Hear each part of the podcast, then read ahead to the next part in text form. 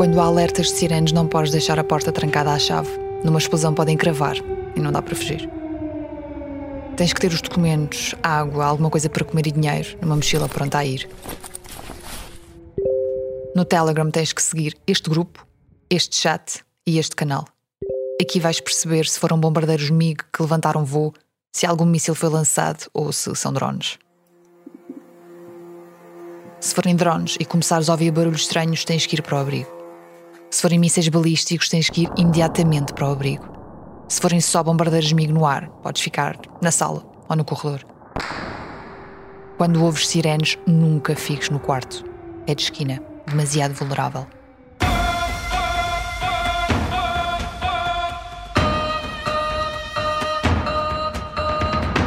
O meu nome é Irina Shev e este é o meu manual de sobrevivência na Ucrânia, país onde nasci. A minha casa é em Portugal, mas no início de agosto de 2023, um ano e meio depois da invasão em larga escala ter começado, mudei-me para Kiev. Sou jornalista. É aqui que me faz sentido estar, pelo menos por agora.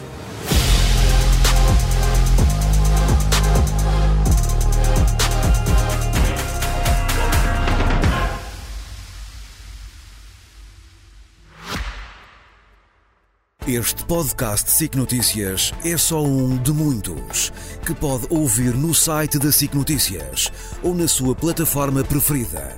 Os melhores programas de televisão, a opinião que importa e ainda entrevistas exclusivas em podcasts originais. Onde e quando quiser, leve no bolso todas as conversas. Fique a par das últimas novidades em signoticias.pt barra podcast e nas nossas redes sociais. As regras logo à minha chegada à capital ucraniana foram-me transmitidas por Olessa. Tem 45 anos, olhos azuis cor do céu, estilo descontraído e um riso contagiante. É professora universitária de filosofia. Muito alegre, muito inteligente e muito, muito querida.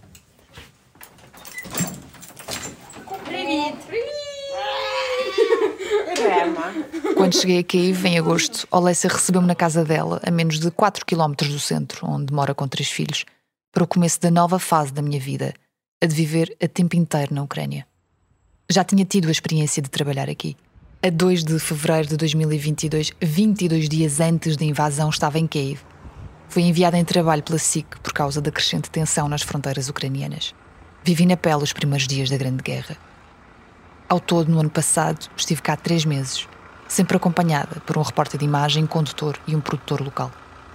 Mas desta vez estou sozinha e tenho a sorte de ter encontros felizes como este.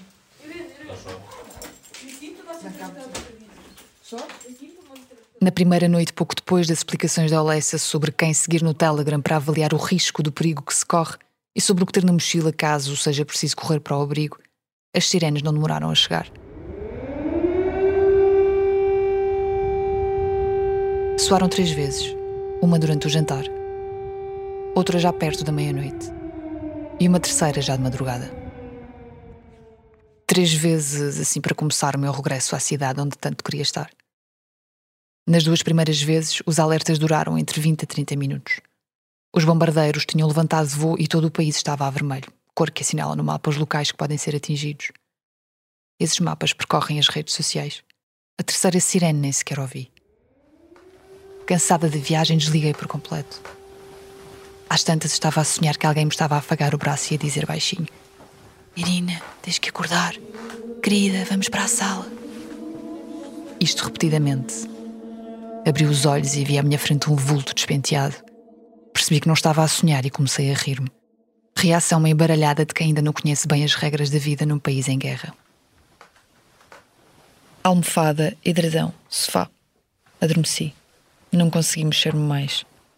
Não sei se naquela noite teria tido força para ir para o abrigo. Nas outras a seguir tive que arranjar. Na altura em que este episódio está a ir para o ar, faz mais de quatro meses que estou na Ucrânia e sei que numa semana boa vamos para o abrigo uma ou duas vezes. Numa semana má, vamos noite sim, noite não.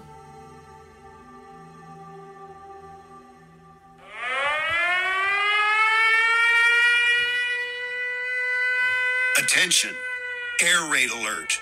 Proceed to the nearest shelter.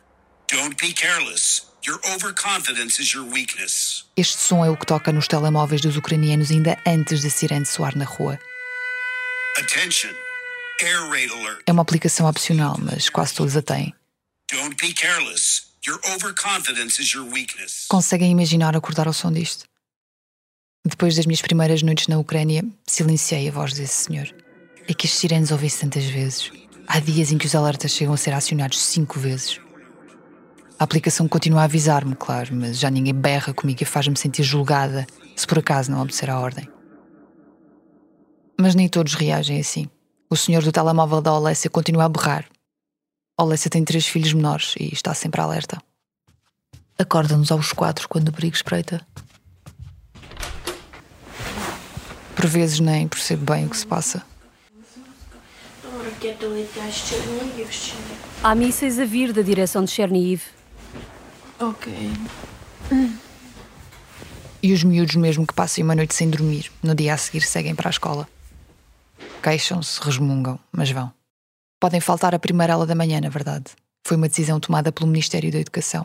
Se as crianças não dormirem à noite por causa dos ataques ou da possibilidade de ataque, podem ir para a escola mais tarde. Mas quer dizer, faltar a primeira aula faz assim tanta diferença? Não, é que cruda. Tipo, Se for o dia todo, é fixe. Tipo, só a primeira aula, isso não adianta nada. São mais 45 minutos. Uau! Uau! Orécia, 16 anos. Quer ser milionária quando for grande. Bom plano, mas por agora ocupa-se a reclamar dos professores. Tipo, Os professores são todos lamentáveis e tanto lhes faz. Tipo, mas pelo menos é alguma coisa, obrigadinha. Eu não pensei que fossem fazer nada. Ao lado do irmão mais novo, Yarema. 13 anos, fala enquanto joga Xbox. Recorda o dia na semana anterior quando foram para a escola depois de dormirem apenas uma hora. Sono. Cheio de sono, mas mais ou menos ok. Mas queria dormir. Bocejas o dia todo? Sim, e queres matar os russos. Mesmo, concordam os outros dois adolescentes. Dizem que matar os russos é o everyday mood. O mais velho dos três, de 17 anos, fala de uma forma tão eloquente que deixa os outros sem jeito. Muito consciente do que se passa, Severin está desiludido com a União Europeia. Um miúdo que conhece bem a história do país, que sabe bem que a Ucrânia começou a revolução em 2014, que depois culminou na guerra que o país vive agora, por acreditar nos valores da UE, está desiludido.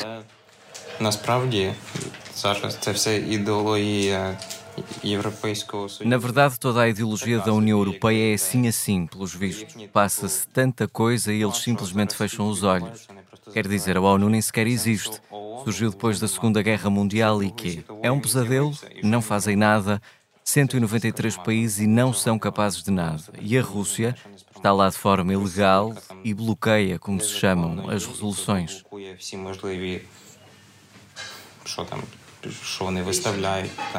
A União Europeia e a ONU não são bem a mesma coisa, mas a decepção perante uma contamina a outra. Enfim, voltando ao tema da escola. Como deu para perceber, não é algo que os motive particularmente.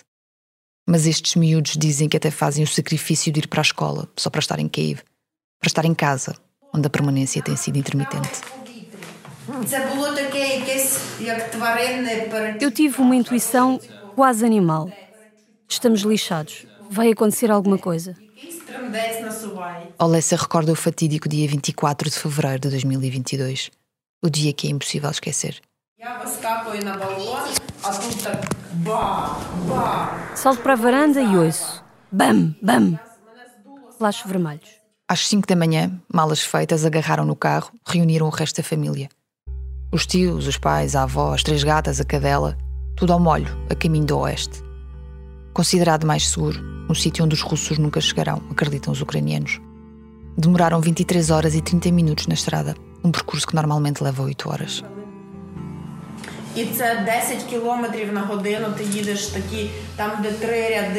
E tu fazes 10 km por hora. E na estrada, onde há três faixas, formam cinco filas de carros. E eu penso, é só chegarmos a Dubne. Isso já é a zona oeste, já podemos dormir um bocadinho. E nós estamos a chegar, estamos a sair da estrada para Dubne E no céu passa um míssil. E seguimos, não paramos. Continuamos. Tive duas ou três vezes em que pescava os olhos, mas eles teimavam em fechar. A Orécia dizia-me: Mãe, eu fico a olhar por ti. Só que tu simplesmente desligas, não consegues fazer nada. Mas depois daquele míssil, a adrenalina aumentou e continuamos. O que te passava pela cabeça quando estavas ao volante? Queres saber? Eu pensava que nunca mais ia voltar para casa. Tinha essa certeza. Mas voltaram. A 9 de outubro de 2022 estavam em casa, em Kiev. Um dia antes das forças russas começarem a atacar de forma massiva a capital com drones. Segundo dia de regresso à escola, pouco antes das 8 da manhã. Orécia numa escola, Severino noutra e Arema em casa. A mãe em pânico. As explosões são perto das escolas dos miúdos.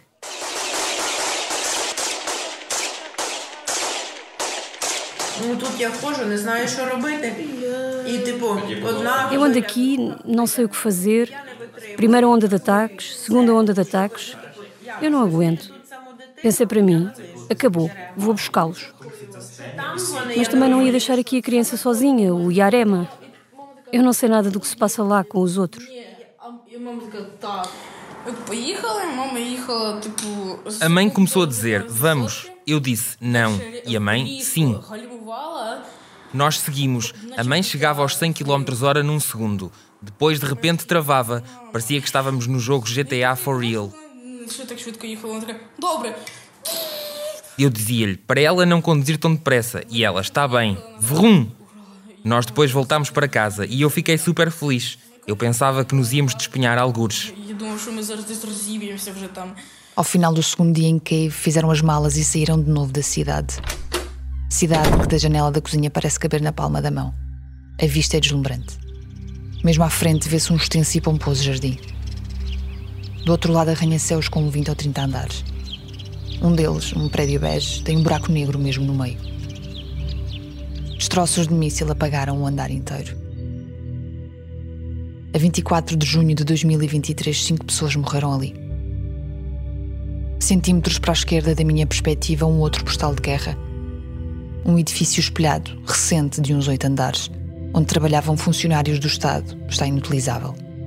A 2 de agosto, fragmentos de drone destruíram parte da fachada. Agora é apenas um edifício de espelhos partidos, onde à porta, numa rua movimentada, uma paragem de autocarro está sempre cheia de gente com pressa de chegar ao destino.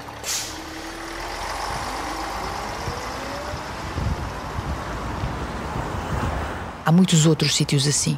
Olessa fez uma excursão comigo por uma série deles. Sabias que aqui em março aconteceu isto? E em maio aqui aconteceu aquilo? Acho que foi uma tentativa de me assustar para que voltasse mais rápido para Portugal. Mas a verdade é que isso só me fez perceber melhor a real roleta russa que se vive aqui. Não admira que o irmão mais novo da Olesya, Bogdan, diga que na Ucrânia vivem 30 a 40 milhões de doentes mentais. Liu isso alguns nas redes sociais, desabafo de um influencer qualquer.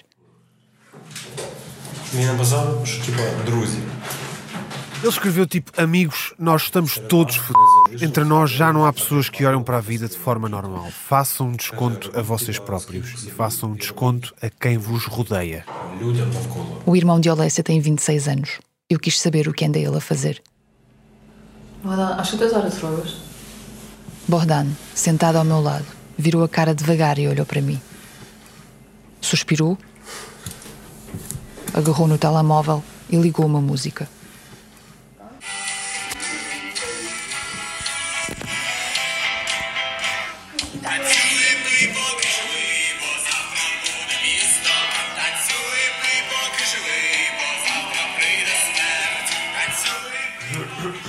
Dança e bebe enquanto estás vivo, porque amanhã vai ser tarde demais.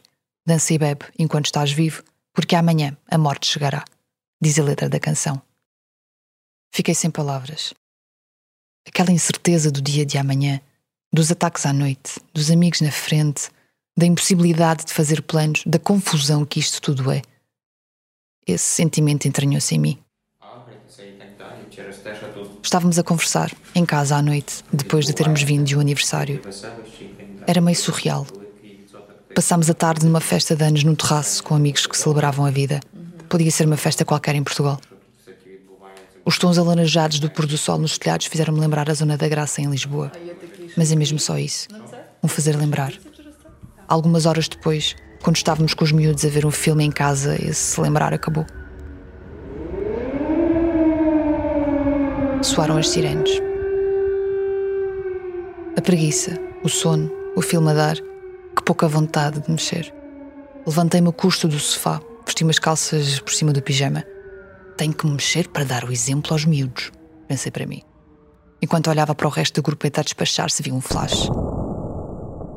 O céu todo encarnado, drones a serem abatidos. O coração acelera. A Olessa grita: Já lá para baixo! Ok, temos mesmo de ir para o abrigo. Porque se fosse um bombardeiro migo no ar, podíamos ficar na sala. No caso de mísseis, temos de ir para o abrigo. E no caso de drones também, temos de ir para o abrigo. Temos de ir para o abrigo. Attention! Air raid alert. Proceed to the nearest shelter. Don't be careless.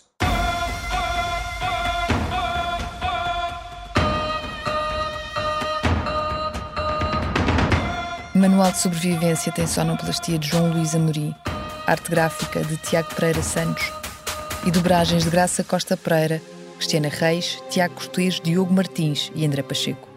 A coordenação é de Joana Beleza, direção de Ricardo Costa. Eu sou a Irina Chev e no próximo episódio vou levar-vos até ao abrigo, onde tenho passado várias noites desde agosto.